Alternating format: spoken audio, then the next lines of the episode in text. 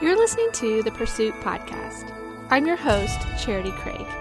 I have had a messy life, but through the mess, I've discovered how to live an abundant life. Now, it's my turn to help you overcome your fears and discover your dreams. I'm going to challenge the way you think about yourself, others, and God. Life is way too short not to live abundantly. Are you ready? Let's pursue an abundant life.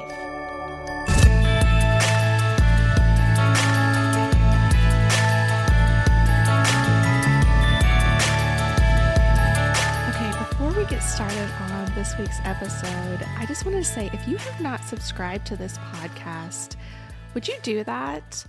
As well as, I would be so grateful if you left a review if you haven't done that yet. The reviews, I love reading them. They are so encouraging. Also, really does help one, the algorithms to know that this is a podcast that brings value to its listeners. And two, it will really help get the word out to new people that could really benefit from this message of hope, peace, and abundance. So if you haven't yet, I would really appreciate if you would subscribe and leave a review. Okay, so this week's episode is specifically going to talk about men, mostly because my audience is women. And if you are married, it's really important that you begin to really know and understand how your husband operates, how he works. And of course, today, everything that I say is going to be in generalities. There's always going to be some exceptions or some that something that I might say that may not completely fit. But if you really just take the message and really see how it can apply to your husband if you're not married or if you're married, but even if you're not married, this will be great in any relationship that you have with the opposite sex. So you will really begin to understand understand just how they are wired and how they are different. And I know in today's society that there seems to be this very, mm, I feel like it's just like this downgrade of men. It seems like, you know, men are very much demonized and scoffed at for how they are and and we as women tend to be very um, haughty about how we are. We and there's always this bantering back and forth between men and women. I don't always like that bantering because I think it kind of becomes disrespectful. And I am firmly here to stand in the corner of marriage and really the the only way that you can have a strong and successful marriage and even outside of marriage just having strong relationships really requires respect from both parties. And I think a lot of times in our society, in general, women have become very disrespectful towards men. I'm not saying it doesn't come, it's not two ways. Again, I'm not saying it's not coming two ways. But from the perspective of who I am, I believe it is my character to be respectful to all. And because I really, here on this podcast, I'm really working to speak from a place of you, you you operate in this world from according to who you are, not how other people treat you. So if you're finding that you are getting some disrespect from men in your life, or you see how men treat women with disrespect, that does not mean you act disrespectful, right? Because what you put out into the world, you receive back. But even so much so is who am I? Who am I? I am someone who treats others with respect, regardless of how the world views them, how the society views them, or how they may even treat me. I will always be this type of person. So I just wanted to really kind of bring this into a place of really beginning to understand men. And this week in particular, I want to talk about understanding your husband's vulnerabilities and really how can you support him it, it it it's so interesting how as I become more and more in this space and how as I continue to grow, I begin to see things in a different light. And one of those things that I've begun to see is viewing the world through your inner lens, through the eyes, your inner eyes. Uh, we're so used to living in this world through the view of our physical eyes and seeing the world from our physical perspective. I mean, really, that's the only way we can exist in this world is through our five senses. And so we tend to lean on that as truth, what we see with our eyes and what we see and experience in our um, life, it becomes truth and reality. But more and more, I'm beginning to learn that you have to live from your inner eye. And what that means basically is to live by faith. Now, you may be saying, okay, what does that even mean? Why does that have anything to do with knowing your husband, understanding your husband's vulnerability? The reason why this is important is because as I am um, teaching this, you have to really begin to see beyond what you see with your eyes when you are interacting with another person. And if you do want to hear more about what I, when I talk about faith, the, the a lot of the misconceptions that we have been taught around faith very much has like a Christian or or um, mostly Christian. We we t- talk in terms of Christianity for faith, uh, faith in God, and things like that. But it really is just I kind of strip that all down in episode twenty seven, where you can I really talk about what it means to live by faith, and being married and being with your spouse and any relationship beyond that requires an act of faith meaning you have to see beyond what you see with your physical eyes. You have to begin to start seeing with your inner eyes. So, one of the greatest vulnerabilities that men have is they have this deep fear, this feeling of inadequate in their ability to provide for, protect, and support those he loves. So, from our ancestors and from times back, we have uh, come to this place of evolution to where the man has all, has has this innate sense of protection and providing. When we were living off the land and living in the caves, it was the man that began to evolve with physical strength and the bruteness of his body and even his psyche was very much had that more of aggressive um, characteristics because that gave him the ability to stand up against any dangerous threats that might come to harm his community, harm his family, harm his children. And so he has this innate desire to protect and to support and to fend off any dangers that may come. And so if he feels as though he is not able to do these things, right? And in our society, we don't have bears generally coming to attack our families or saber tooth tigers, right? We don't have these like obvious sort of things to that could come and harm our families. But there's other ways that in our in our in our society today that men feel this sense of needing to step up and they want to be able to provide financially. They want to be able to provide a nice home for their family. There's not there's something that makes a man feel so good and complete and whole and proud when he sees his family living and doing well. And so, this is a limiting belief that will start coming out in men when they start finding or seeing or believing that they are unable to do this well.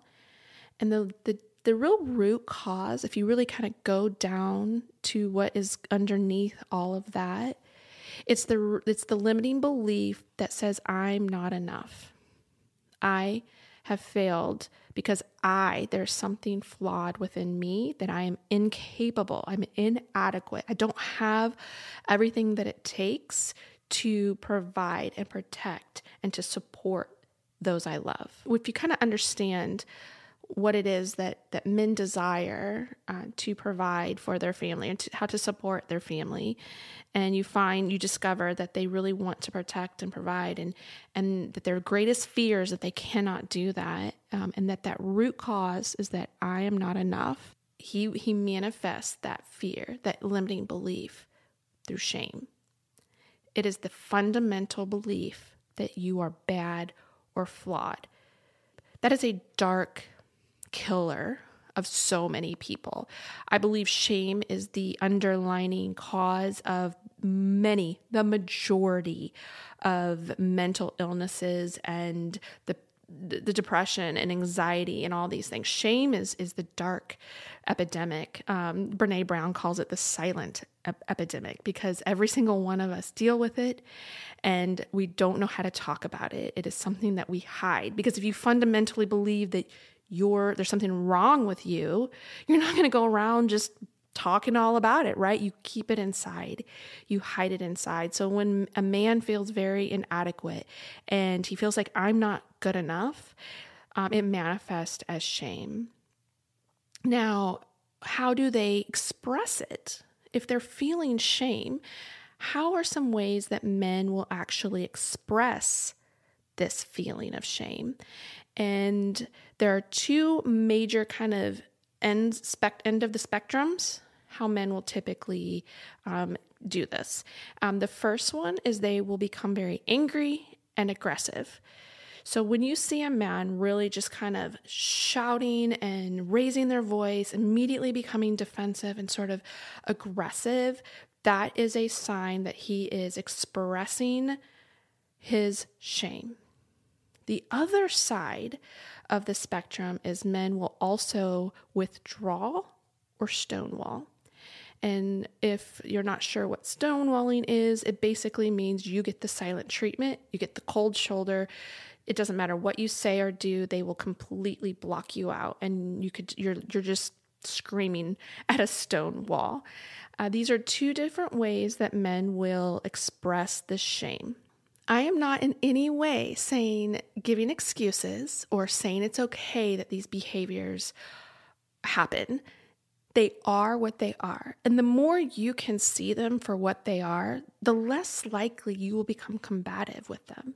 See, my hopes is that when, as you see this and know and understand, ah, I can see my husband's anger right now. It seems out of place. Maybe he shouldn't be. I, in my mind, I'm like, why are you acting like this? Why are you so angry about it? Why are you saying these hurtful things to me?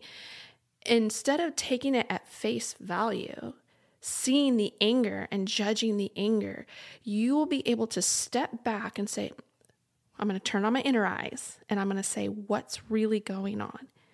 How is he feeling shame? How is he feeling like he is not good enough. So now you have something to work with. Now you have something to unpack and pull apart. Now you have something that could possibly be a solution instead of continually banging your head against the wall, screaming and getting nowhere.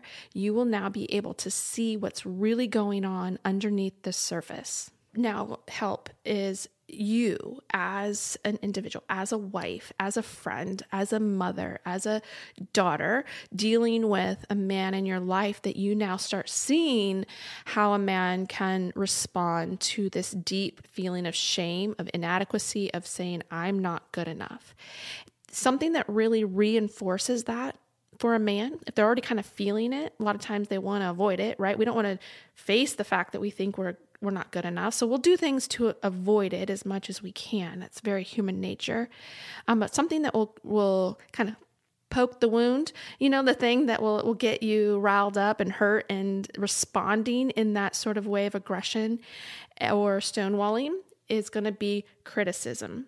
Criticism is the expressed negative feelings or or opinions about their character or their personality. Now, I want to be very clear that there is a big difference between criticism and a complaint. Complaint is saying, for instance, let's say you asked your husband to take the trash out. The next morning, the trash has not been taken out. A complaint would be, Hey, honey, I asked you last night if you could take the trash out, and you said you could. And this morning, I noticed it's still not been taken out. I'm very disappointed that that has not been done. Would you be able to do that now so that the trash is not overflowing onto the floor? Done. Criticism is going to come come in with a more severe cut. It's not going to just say what the problem is and then ask for the solution. It's going to start saying stuff like, You always do this. You never take out the trash. What is wrong with you? It becomes a slandering against the person's characteristic. And I understand how we can become very frustrated if this is a repeated pattern, right? There's sometimes that you have this continual frustration of something that repeats itself over and over again. But the minute you begin to criticize the person's um, character or their personality by using words like you always or you never or saying things like what's wrong with you. This will then now touch to the person's character, to who they are as an individual. So, what usually happens then if there's something that makes a man feel insecure or inadequate? It's not always coming from you um, but it can. It can be something, maybe even something at work or as something, a conversation he had with someone. These, this can come from anywhere. It's not always going to come from us as our wife, but a lot of times it it's expressed to us because it's human nature. I don't know why we do this, but we usually show the darker sides of ourselves to our spouses. That's who we unleash all the pain and wounded parts of ourselves. And so when you see this come up, when you recognize this behavior, this this anger or aggression or withdrawing and stonewalling, when you recognize it, you can then begin to, instead of heading it straight on with more aggression or anger, um, you will be able to come with more of a compassion and stepping back and really begin to solve the real root of what's going on in the conflict. Because that's usually when it shows up during the conflict. I also wanted to just kind of interject here why it is so much more difficult for men to have conflict with their spouse. It may not seem like it because men are usually really quick to be aggressive or uh, angry. They may raise their voices faster or jump straight to that 10 level of anger or frustration, but they actually have a much harder time with conflict. So when men get into argument, they their bodies will automatically dump cortisol into their body, which is a stress hormone. This is because this is kind of their flight or fight sort of hormones that will dump into their body, and that gives them that aggression they need in the case of needing to protect their family, themselves, or anything like that. But what happens is their body does not release that very quickly. And so their bodies stay in this state of stress much longer than women.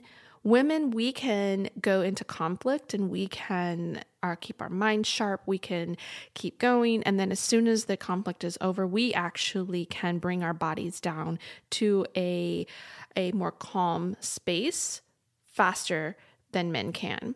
And so what happens is is that men will have what is called flooding, meaning their entire body gets overwhelmed and flooded with this cortisol, this this um, hormone, this stress hormone. And when their body gets flooded with it they don't they don't they cannot regulate it fast as as fast as women can. And so that's why they will continue to go into that aggression. And then when they get too overwhelmed and in that place that's when they will withdraw and they will continue to try to avoid that cortisol dump if they know that there's going to be conflict. And that's a lot of times why men will resort to the stonewalling because they're doing all that they can to keep themselves from getting into that dump of cortisol that will flood their bodies. So if you know this about your husband, if you begin to pay attention and notice these sort of things, you can begin to really do some things from your end that can really support support him so that you're not continually coming into conflict where you're clashing, clashing, clashing and not getting anywhere.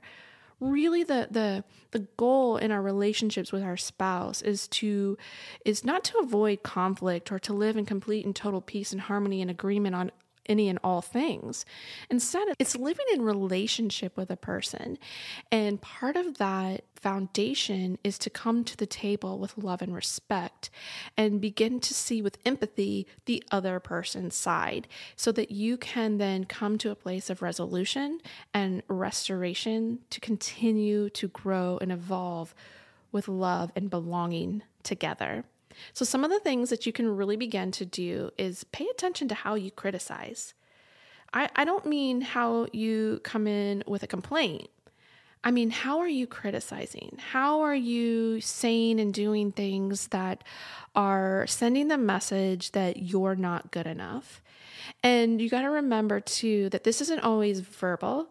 I don't know about you, but I feel like us women are really good with passive aggressive things that we may say or do, those are just as harmful and just as damaging. So, really begin to pay attention. How am I contributing to my husband feeling inadequate? How am I contributing to his vulnerability of feeling like he is not good enough? Am I criticizing? Am I coming at his character and his personality?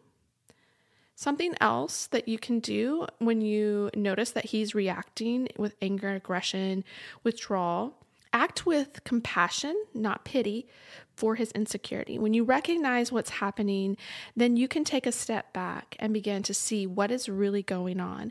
And instead of continuing head on head clashing, you can begin to ask questions, maybe even step back until both of you have calmed down enough to where you can then come back to the table and talk about what the really underlining issue is because 99% of the time, the thing that we're fighting about is really not the thing we're fighting about.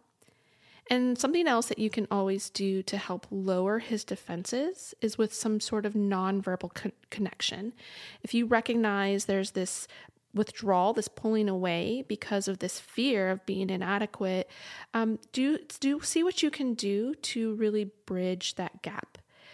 Think of some kind gesture or a gentle touch, um, even taking a break.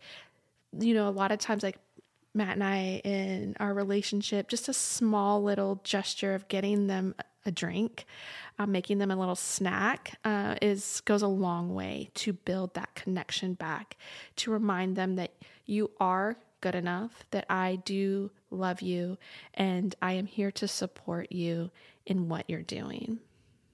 Well, I hope this helps you in how you see your spouse and begin to really uh, Practice using your inner eyes, your eyes of faith in your relationship. That's where we're going to be really using our faith muscles, is not taking what we see at face value, but really begin to see past that with our inner eyes. I am so grateful that you spent this time with me. And as always, I hope you have a wonderful time as you build an abundant life. I wanted to say thanks again for listening to this week's episode. Remember, you have a special gift that this world needs. Keep on growing, keep becoming the better version of yourself. No matter what, stay present in this moment as you pursue an abundant